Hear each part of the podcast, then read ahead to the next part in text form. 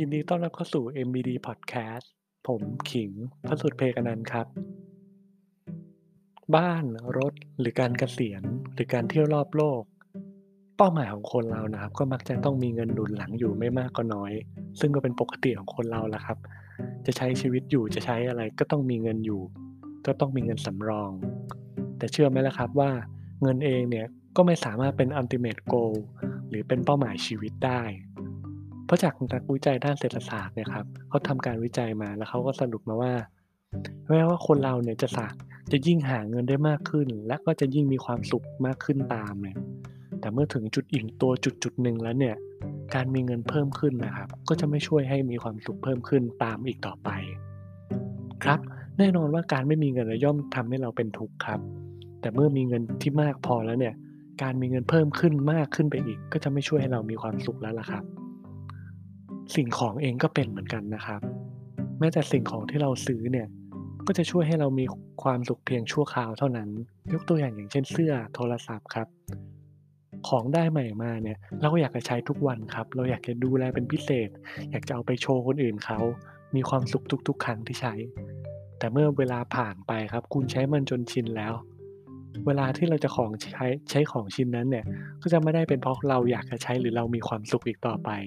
จะกลายเป็นอยู่ในเนื้อแท้ของของใช้งานนั้นครับ คือเราอยากจะใช้ของใช้งานนั้นเน่ยเป็นเพราะประโยชน์ในการใช้งานของมันจริง ๆ สิ่งที่ผมอยากจะบอกก็คือ การหาเงิน การหาความสุขด้วยเงินนะครับ มันก็จะทำได้แค่ช่วงเวลาหนึ่งๆเท่านั้น แล้วมันก็จะค่อยๆเฟดหายไป การหาความสุขด้วยสิ่งของเนี่ย ก็จะทำให้คุณมีความสุขแค่สั้น ๆ ครับ แล้วมันก็จะเฟดหายไปเหมือนเดิม ทิ้งไว้แค่เนื้อแท้หรือคุณค่าสิ่งของของของชิ้นนั้นจริง ๆ ดังนั้นเนี่ยครับผมจึงขอแนะนำว่า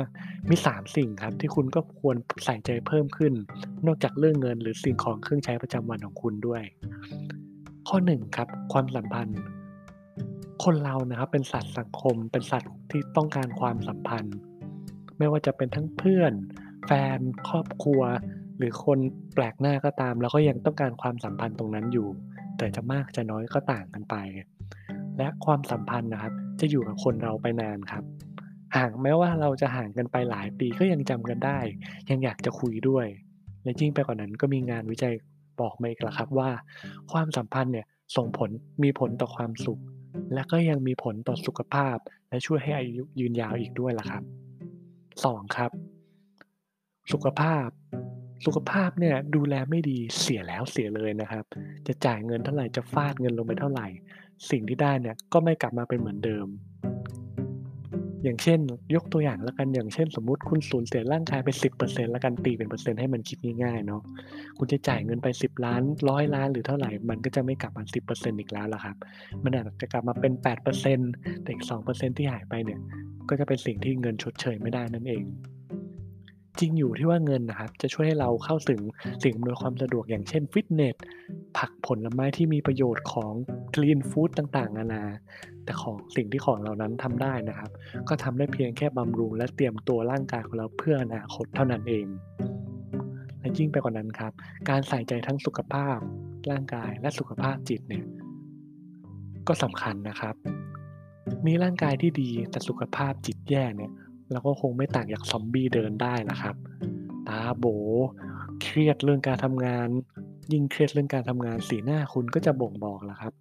ทุกๆ คนเขาจะสังเกตได้ หรือมีสุขภาพจิตที่ดี แต่มีร่างกายย่ำแย่โรคภัยต่างๆ ก็จะมีแต่ถามหาเข้ามาล่ะครับ เพราะฉะนั้นบาลันซ์ทั้ง2อย่างให้ดีครับ และ 3 สุดท้ายคือประสบการณ์ ไม่ใช่ทุกสิ่งที่คุณจะทำเนี่ย จะต้องทำเพื่อเงินหรือจะต้องทำเพื่อเป้าหมายอันยิ่งใหญ่ บางทีคุณอยากจะทำเพราะคุณอยากจะรู้สึกสนุก อยากจะทำเพราะคุณอยากจะต้องการ ก็ทำบ้างก็ได้ครับ มันโอเคอยู่แล้ว ลองทำเกกิจกรรมที่คุณไม่เลย คุณไม่เคยทำมา เช่นเที่ยวต่างจังหวัดบ้าง เที่ยวต่างประเทศ surfboard เล่นสเก็ตตามลองทำในกิจกรรมที่คุณไม่เคยทำครับ เพราะบางครั้งเนี่ย ประสบการณ์ก็สามารถนำพาความสุขความสนุกมาให้เราได้ และยิ่งไปกว่านั้นครับ ประสบการณ์เนี่ยคือสิ่งที่มันสร้างให้คุณเป็นคุณอยู่ทุกวันนี้ สร้างให้คุณที่แตกต่างจากคุณคนอื่นครับและหวังว่ามันจะช่วยไม่ได้ไม่มากก็น้อยนะครับสำหรับผมในฐานะโฮสของวันนี้ ผมก็หมดหน้าที่แต่เพียงเท่านี้แล้วครับ แล้วไว้เจอกันใหม่ครั้งหน้า สวัสดีครับ